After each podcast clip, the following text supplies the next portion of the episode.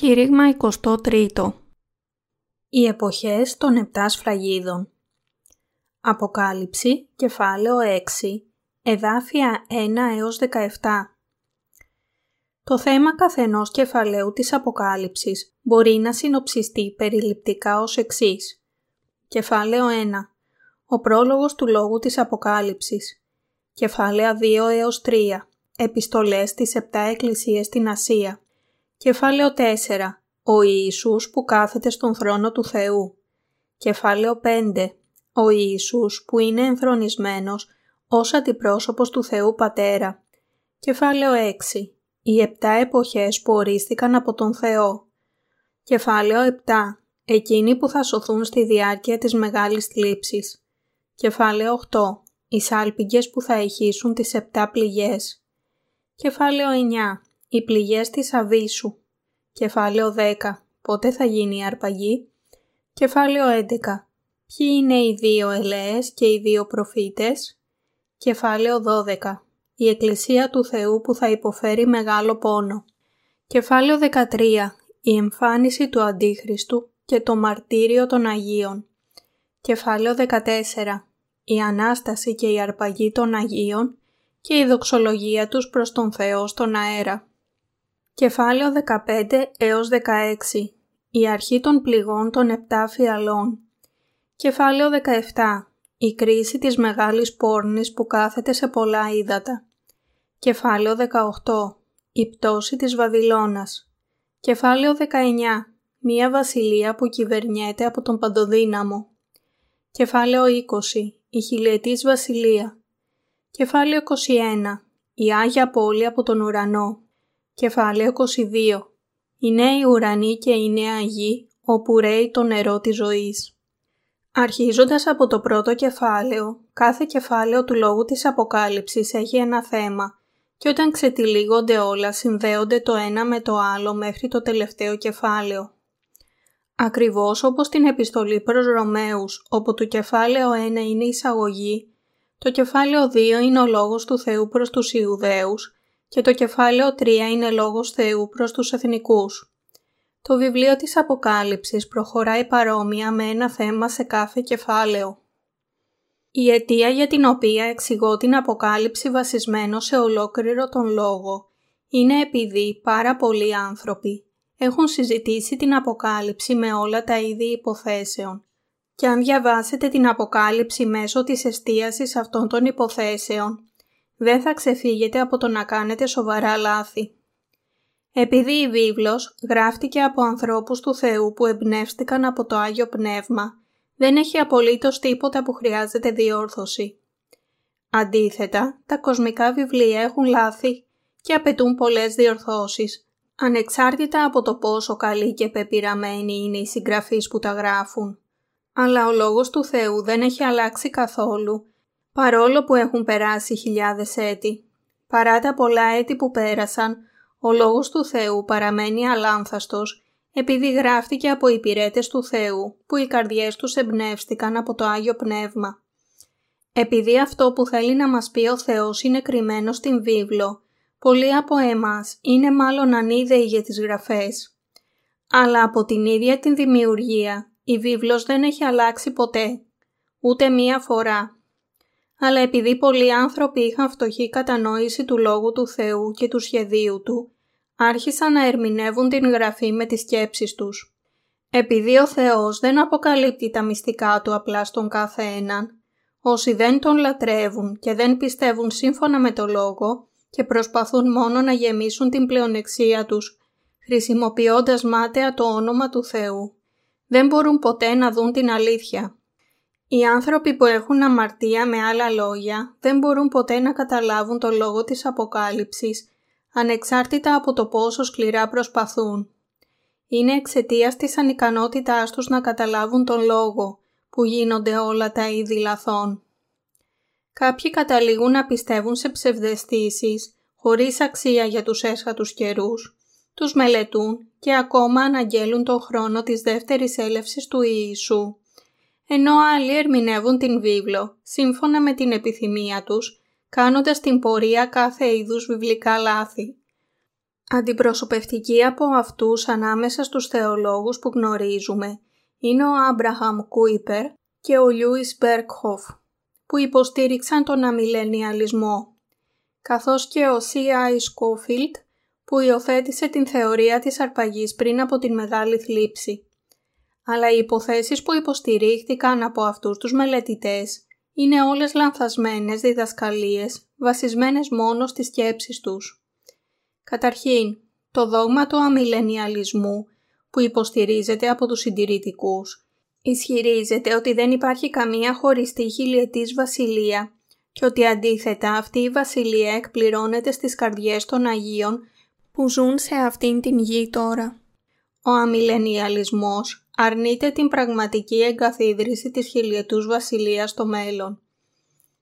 Αυτή η υπόθεση ερμηνεύει την χιλιετή βασιλεία με συμβολικούς όρους, θεωρώντας ως περίοδο της χιλιετούς βασιλείας την περίοδο στην διάρκεια της οποίας ζουν οι Άγιοι μέχρι την επιστροφή του Ιησού Χριστού.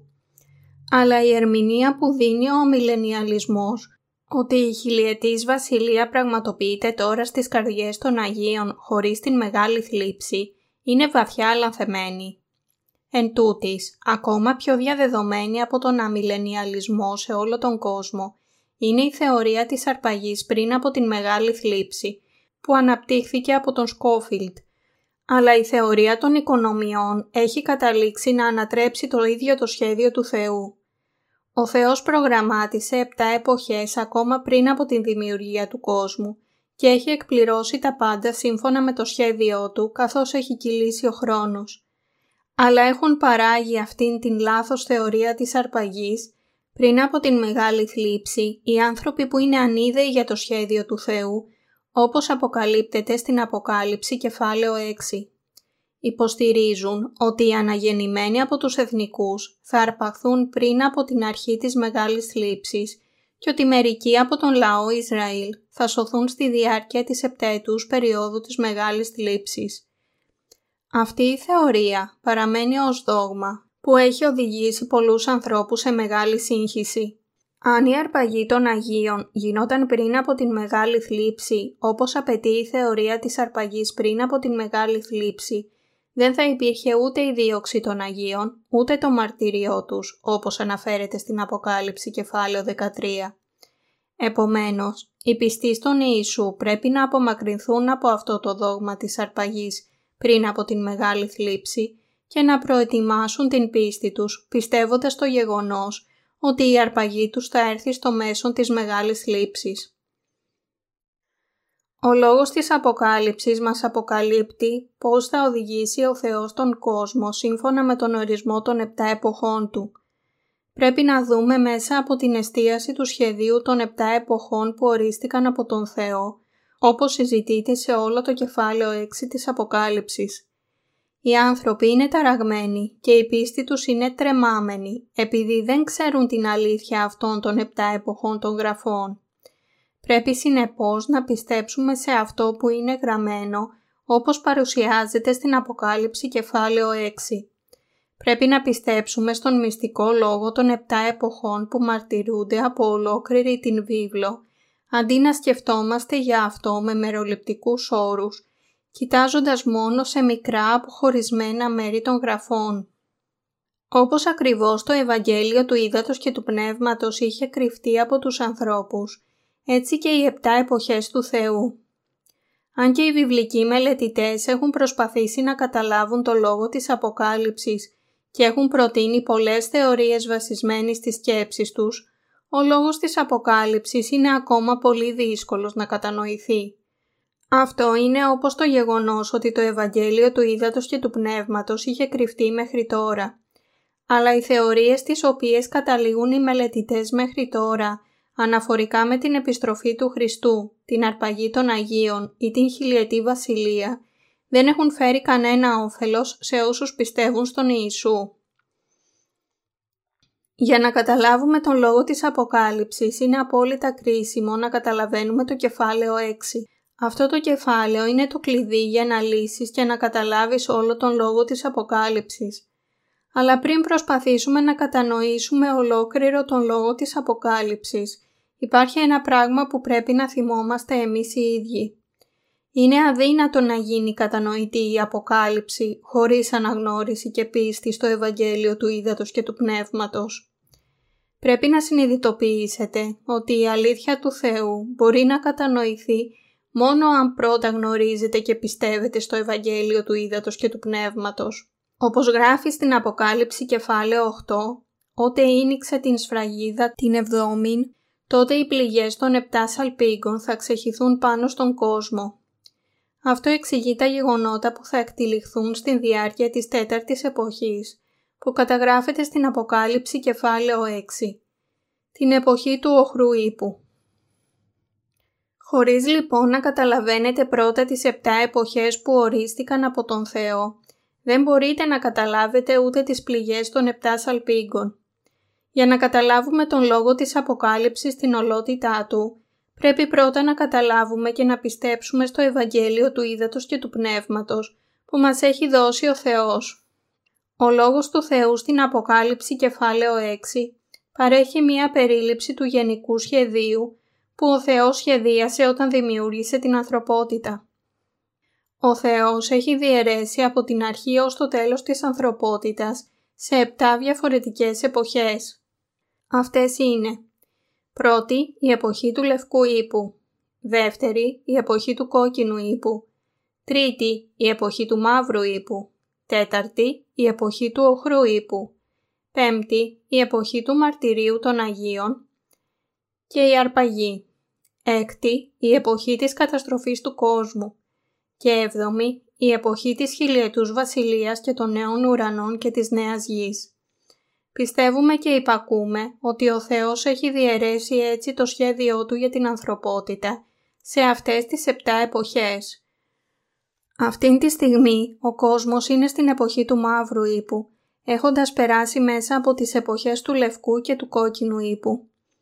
Η Γραφή μας λέει ότι η εποχή στην οποία ζούμε τώρα είναι η εποχή της πείνας. Αλλά η εποχή του οχρού ύπου είναι κοντά μας επίσης. Με την άφηξη της εποχής του οχρού ύπου θα αρχίσει η εποχή του μαρτυρίου των Αγίων που εισάγει στην επταετή περίοδο της Μεγάλης Θλίψης. Αυτή η εποχή των δοκιμασιών και του μαρτυρίου είναι η εποχή του οχρού ύπου.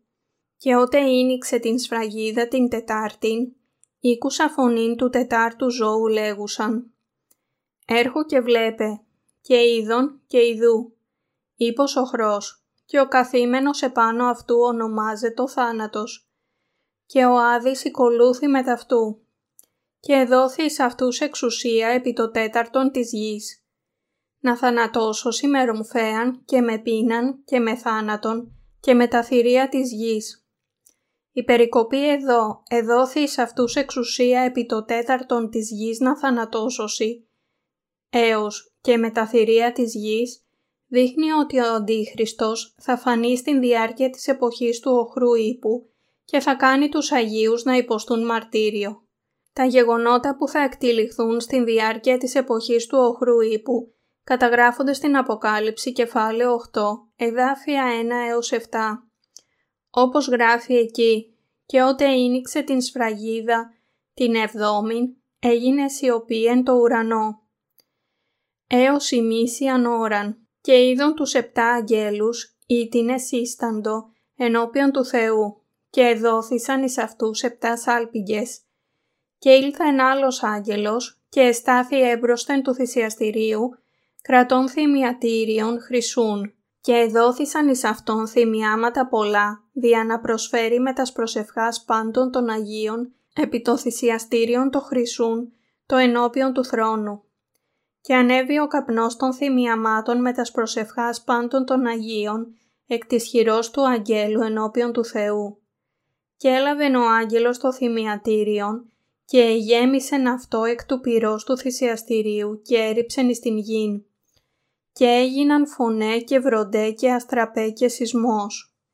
Και οι επτά άγγελοι, οι έχοντες τα επτά σάλπιγκας, ητίμασαν εαυτούς δια να σαλπίσωση και ο πρώτος άγγελος εσάλπισε και έγινε χάλαζα και πυρ με μειγμένα με αίμα και ερήφθησαν εις την γην και το τρίτον των δένδρων κατεκάει και πας χλωρός χόρτος κατεκάει. Η παραπάνω συζήτηση των πληγών των επτά σαλπίγκων στην Αποκάλυψη κεφάλαιο 7 παρέχει μία λεπτομερή επανάληψη της αλήθειας της εποχής του οχρού ύπου που καταγράφεται στην Αποκάλυψη κεφάλαιο 6. Αυτός ο λόγος καταγράφει λεπτομερώς την εμφάνιση του Αντίχριστου και τις πληγές των επτά σαλπίγκων και των επτά φιαλών που θα ξετυλιχτούν στην διάρκεια της εποχής του οχρού ύπου. Τα κεφάλαια 4 και 5 από την άλλη πλευρά μας λένε ότι ο Ιησούς Χριστός θα βασιλέψει ως Θεός πάνω σε όλο τον κόσμο και όλα όσα πρόκειται να έρθουν και ότι ολόκληρο το σχέδιο του Πατέρα θα εκπληρωθεί από τον Ιησού Χριστό ως Θεό. Ανακαλύπτουμε έτσι μέσω της Αποκάλυψης κεφάλαιο 4 και 5 πόσο ισχυρός και πόσο παντοδύναμος Θεός είναι πραγματικά ο Ιησούς Χριστός. Στην Αποκάλυψη κεφάλαιο 8 μας λέει «Και οι επτά άγγελοι, οι έχοντες τα σεπτά σάλπιγγας, ητήμασαν εαυτούς δια να σαλπίσωσι. Και ο πρώτος άγγελος εσάλπισε και έγινε χάλαζα και πήρ με μειγμένα με αίμα και ερήφθησαν εις την γην. Και το τρίτον των δένδρων κατεκάει και πας χλωρός χόρτος κατεκάει. Όταν έρθει η εποχή του οχρού ύπου, το 1 τρίτο των δασών του κόσμου θα καεί ολοσχερός και αυτή η καταστροφή θα ακολουθηθεί από ακόμα περισσότερες πληγές. Η πληγή της πρώτης άλπιγγας είναι μια καταστροφή που θα κάψει το 1 τρίτο των δένδρων και όλης της βλάστησης. Όταν αυτή η καταστροφή χτυπήσει τον κόσμο, τα υπόλοιπα δάση θα καταστραφούν επίσης από την εθαλομίχλη της τεράστιας φωτιάς που θα καεί το 1 τρίτο του κόσμου και ο καπνός της θα εμποδίσει τον ήλιο να φτάσει στην γη. Οι συγκομιδές θα αποτύχουν και ολόκληρος ο κόσμος θα πέσει σε μεγάλη πείνα και λοιμό. Σε αυτήν την εποχή της πείνας, τα χρήματα ενός ημερομισθίου θα μπορούν να αγοράσουν μόνο ένα κιλό στάρι ή τρία κιλά κρυθάρι. Ο κόσμος αντιμετωπίζει τώρα την επικείμενη άφηξη αυτών των πληγών πείνας και λοιμού. Αυτή η παγκόσμια πείνα θα έρθει και με φυσικό και με πνευματικό τρόπο. Η πνευματική πείνα υπάρχει ήδη στον σημερινό κόσμο. Οι σημερινές εκκλησίες γεμίζουν μόνο με κατόνομα χριστιανούς. Ανίκανους να μοιραστούν το πνευματικό ψωμί και την ζωή του Ευαγγελίου του Ήδατος και του Πνεύματος με τον κόσμο. Οι άνθρωποι σε όλο τον κόσμο, από την Ευρώπη ως την Ασία και την Αμερικανική Ήπειρο, Όλοι τώρα ζουν στην εποχή της καταστροφής τους. Λίγοι στον σημερινό χριστιανισμό παρέχουν το πνευματικό ψωμί για να ταΐσουν τις πεινασμένες ψυχές. Περιγράφουμε την εποχή του οχρού ύπου ως εποχή της εμφάνισης του Αντίχριστου. Στην διάρκεια αυτής της περίοδου, οι φυσικές καταστροφές θα μετατρέψουν το ψωμί και το νερό σε σπάνια είδη, όπου ο κάθε ένας θα κατορθώνει μόλις να επιζήσει μέσα στην μεγάλη πείνα. Αν και ο κόσμος θα συνεχίσει με την επιστημονική πρόοδό του, εν τούτη στο βιωτικό επίπεδο θα πέσει σε άκρα φτώχεια, σε βαθμό που δεν έχει συμβεί ποτέ πριν. Οι άνθρωποι που ζουν σε έναν τέτοιο κόσμο δεν θα εγκαταλείψουν οποιαδήποτε επιθυμία έχει μείνει μέσα τους για να συνεχίσουν να ζουν.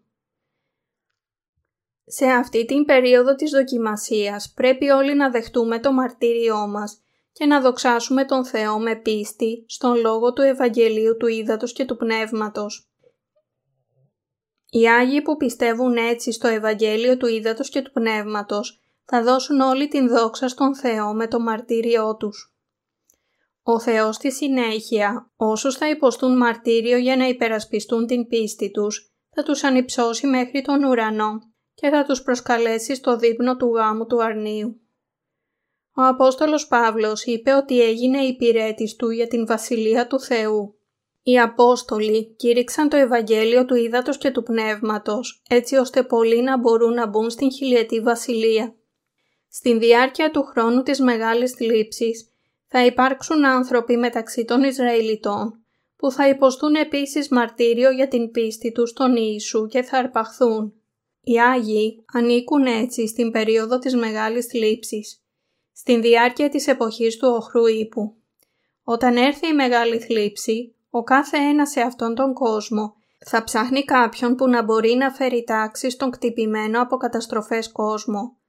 Θα λαχταρούν κάποιον που να μπορεί να λύσει τα προβλήματα που θα προκύψουν από τις ολοσχερείς φυσικές καταστροφές και που να μπορεί να επιλύσει τα πολυάριθμα πολιτικά, οικονομικά και θρησκευτικά προβλήματα που θα αντιμετωπίζουν. Τότε είναι που θα εμφανιστεί ο Αντίχριστος.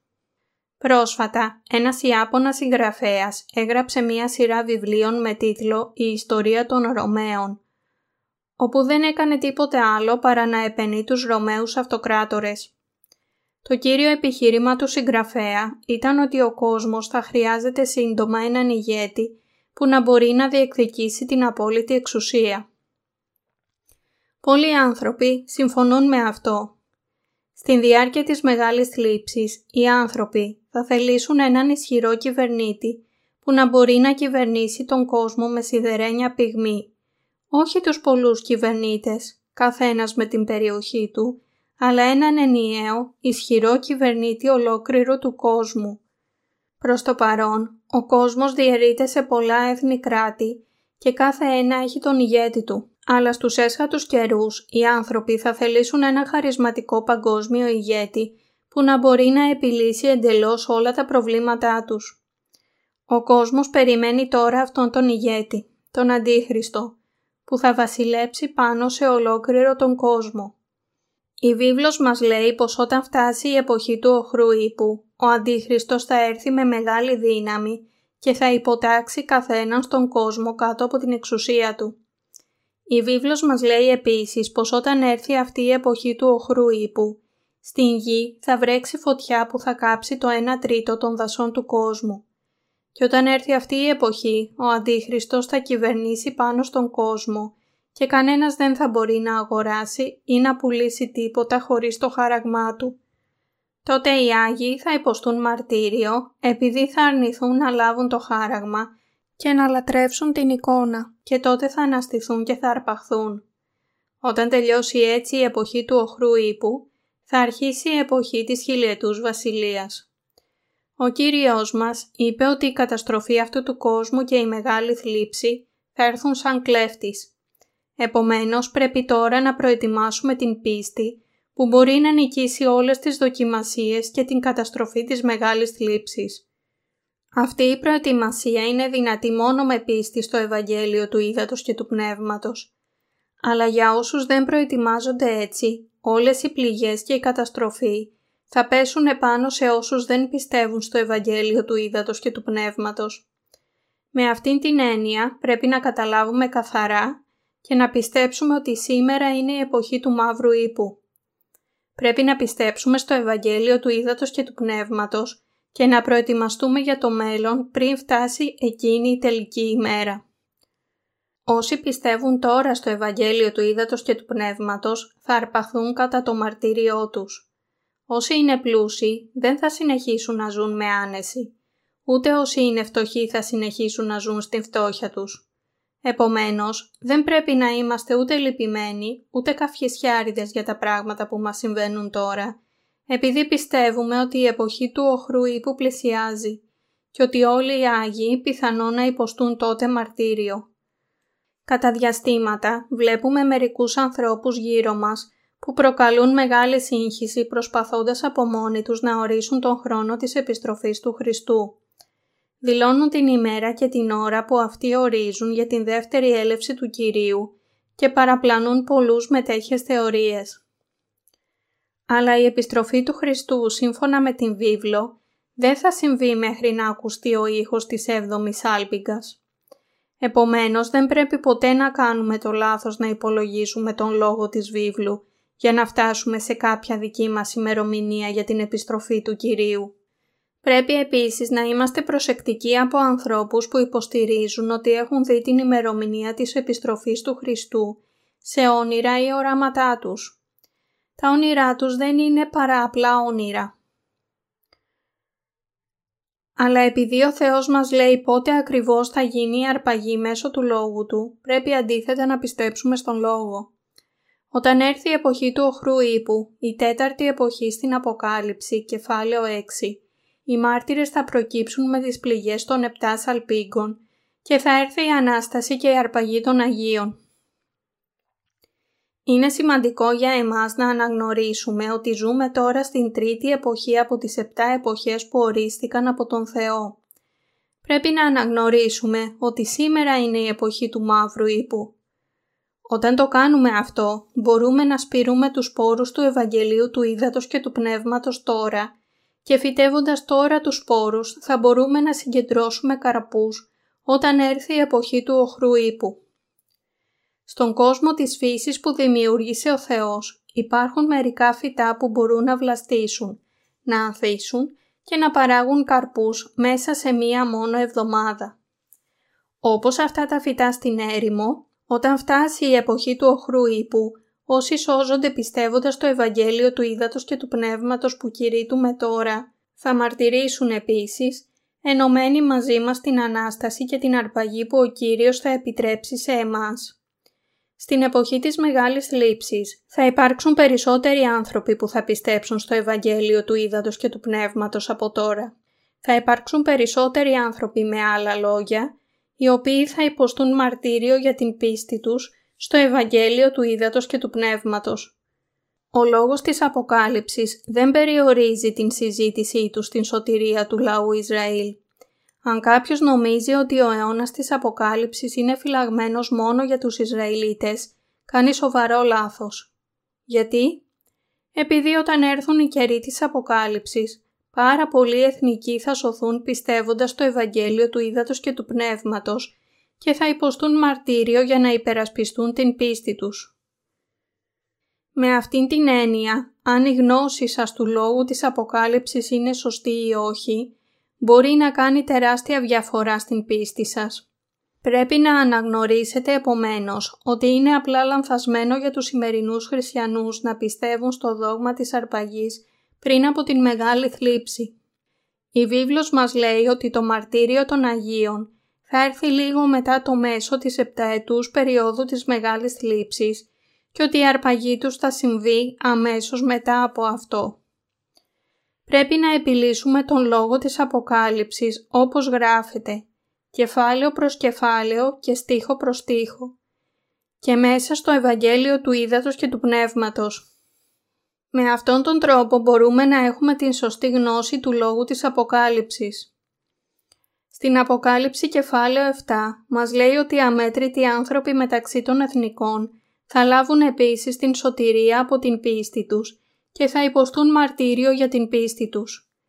Πρέπει να πιστέψουμε στην βίβλο όπως είναι γραμμένη, όχι στην θεωρία της αρπαγής πριν από την μεγάλη θλίψη, ούτε στην αρπαγή μετά την μεγάλη θλίψη, ούτε στον αμιλενιαλισμό, αλλά στις επτά εποχές που ορίστηκαν από τον Θεό.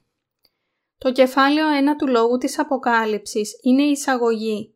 Τα κεφάλαια 2 και 3 συζητούν το μαρτύριο των Αγίων και το κεφάλαιο 4 μας λέει ότι ο Ιησούς Χριστός είναι ο Θεός και κάθεται στο θρόνο του Θεού.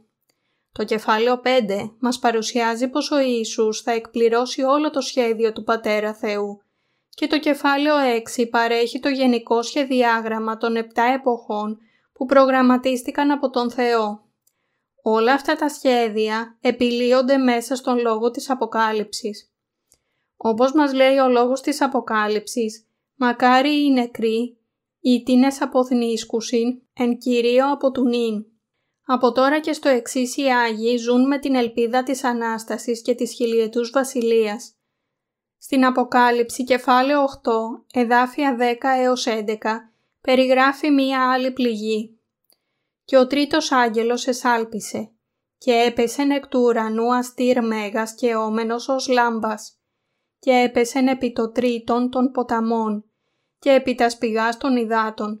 Και το όνομα του αστέρος λέγεται Άψυνθος. Και έγινε το τρίτον των υδάτων Άψυνθος. Και πολλοί άνθρωποι απέθανον εκ των υδάτων διότι επικράνθησαν. Εδώ λέει ότι αυτήν την φορά ένα μεγάλο αστέρι που καίγεται σαν λαμπάδα έπεσε στους ποταμούς και τις πηγές αυτό το μεγάλο αστέρι που καίγεται σαν λαμπάδα αναφέρεται σε έναν κομίτη. Καθώς ο ουρανός ταράζεται με άλλα λόγια, τα αστέρια θα συγκρούονται μεταξύ τους και τα συντρίμια τους θα πέσουν στην γη. Στην Αποκάλυψη κεφάλαιο 8 εδάφια 12 έως 13 συνεχίζει με μία άλλη πληγή. Και ο τέταρτος άγγελος εσάλπισε και εκτυπήθη το τρίτον του ηλίου και το τρίτον της σελήνης και το τρίτον των αστέρων δια να σκοτιστεί το τρίτον αυτών και η ημέρα να χάσει το τρίτον του φωτισμού αυτής και η νύξ ομοίως. Και είδον και ήκουσα ένα άγγελον πετώμενον εις το μεσουράνημα, ως της έλεγε με τα φωνής μεγάλης. Ουέ, ουέ, ουέ, εις τους κατοικούντες επί της γης, δια τας λοιπάς φωνάς της άλπικος των τριών αγγέλων των μελώντων ασαλπίσωση. Αυτό μας λέει ότι το 1 τρίτο του κόσμου θα σκοτεινιάσει καθώς οι ημέρες θα μετατραπούν σε νύχτες. Όταν οι πληγές των επτά σαλπίγκων αρχίσουν με αυτόν τον τρόπο, εσείς και εγώ πιθανότατα θα ζήσουμε σε αυτές. Αλλά οι ζωντανοί Άγιοι σύντομα θα υποστούν μαρτύριο και θα νικήσουν τον σατανά με την πίστη τους. Αν ξέρετε σαφώς τις επτά εποχές που αποκαλύπτονται στην Αποκάλυψη κεφάλαιο 6, θα έχετε επίσης σαφή γνώση αυτού που πρέπει να κάνετε και ποιο είδος πίστης χρειάζεται να έχετε στην σημερινή εποχή. Επειδή όσοι πιστεύουν στο Ευαγγέλιο του Ήδατος και του Πνεύματος πρόκειται να υποστούν μαρτύριο στην εποχή της Αποκάλυψης, πρέπει να υποδεχτούν αυτήν την εποχή με την ελπίδα τους για την Βασιλεία του Θεού. Ζώντας σε αυτόν τον κόσμο, οι Άγιοι πρέπει να προετοιμαστούν για το μαρτύριό τους στους έσχατους καιρούς με την πίστη τους και πρέπει να εργαστούν σκληρά για να επεκτείνουν την Βασιλεία του Θεού με την διάδοση αυτής της πίστης. Ξέρετε και πιστεύετε στις επτά εποχές που ορίστηκαν από τον Θεό. Μπορείτε να διακρίνετε ότι τώρα ζούμε στην εποχή του μαύρου ύπου. Αν δεν ξέρετε ούτε πιστεύετε στο Ευαγγέλιο του Ήδατος και του Πνεύματος τώρα, δεν θα μπορείτε να ξεφύγετε από τις δοκιμασίες που θα ξεσπάσουν στην γη. Πρέπει επομένως να προετοιμαστείτε αμέσως. Για να έχετε την πίστη που μπορεί να νικήσει τις δοκιμασίες, πρέπει καταρχήν να εξηλαιωθείτε για όλες τις αμαρτίες σας, πιστεύοντας το Ευαγγέλιο του Ήδατος και του Πνεύματος και να προετοιμαστείτε για να μπείτε και να ζήσετε στην χιλιετή βασιλεία με την λήψη του δώρου του Αγίου Πνεύματος. Προετοιμαστείτε τώρα. Αν σκοπεύετε να αναβάλλετε και να πιστέψετε στο Ευαγγέλιο του Ήδατος και του Πνεύματος μόνο όταν φτάσουν οι πληγές των επτά σαλπίγκων, θα αντιμετωπίσετε πολλές δοκιμασίες. Είναι ελπίδα και προσευχή μου να πιστέψετε στο Ευαγγέλιο του Ήδατος και του Πνεύματος αυτήν τη στιγμή για να αναγεννηθείτε και να προετοιμάσετε το μέλλον σας ως λαός του Θεού. Οι επτά εποχές που ορίστηκαν από τον Θεό 1. Λευκός ύπος Η εποχή της αρχής και της συνέχειας του Ευαγγελίου του Ήδατος και του Πνεύματος 2. Κόκκινος ύπος Η καταστροφή της ειρήνης με την εμφάνιση της περίοδου του σατανά 3. Μαύρος ύπος. Η εποχή της φυσικής και πνευματικής πείνας. Η παρούσα εποχή. 4. Όχρος ύπος. Η εποχή του μαρτυρίου των Αγίων με την εμφάνιση του Αντίχριστου. 5. Η εποχή της Ανάστασης και αρπαγής των Αγίων και του δείπνου του γάμου του Αρνίου. 6. Η εποχή της καταστροφής του πρώτου κόσμου. 7. Η εποχή της χιλιετούς βασιλείας και των νέων ουρανών και της νέας γης με βασιλείς τον Κύριο και τους Αγίους Του. Αυτές είναι οι επτά εποχές που ορίστηκαν από τον Θεό. Όσοι ξέρουν καθαρά αυτές τις εποχές και πιστεύουν στο Ευαγγέλιο του Ήδατος και του Πνεύματος, είναι αυτοί που έχουν προετοιμάσει την πίστη τους για να ζήσουν στους έσχατους καιρούς. Ελπίζω και προσεύχομαι ότι και εσείς επίσης θα μπορείτε να διακρίνετε αυτές τις εποχές της αληθινής πίστης που ορίστηκαν από τον Θεό.